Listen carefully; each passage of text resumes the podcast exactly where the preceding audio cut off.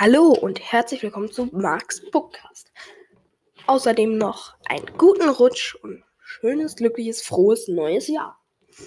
Ich habe an Weihnachten eine Pause gemacht, weil ich in Weihnachten ein bisschen Zeit mit meiner Familie verbringen wollte. Außerdem habe ich heute an Silvester auch noch keine richtige, normale Folge vorbereitet.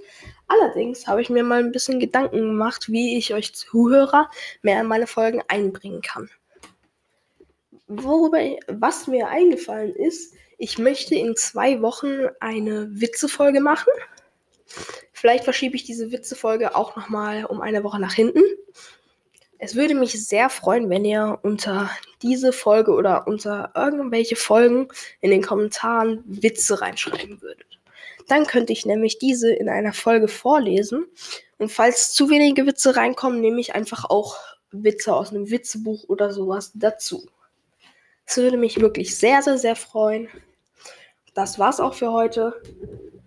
Habt alles, habt alle noch ein schönes Silvester und viel Glück im neuen Jahr.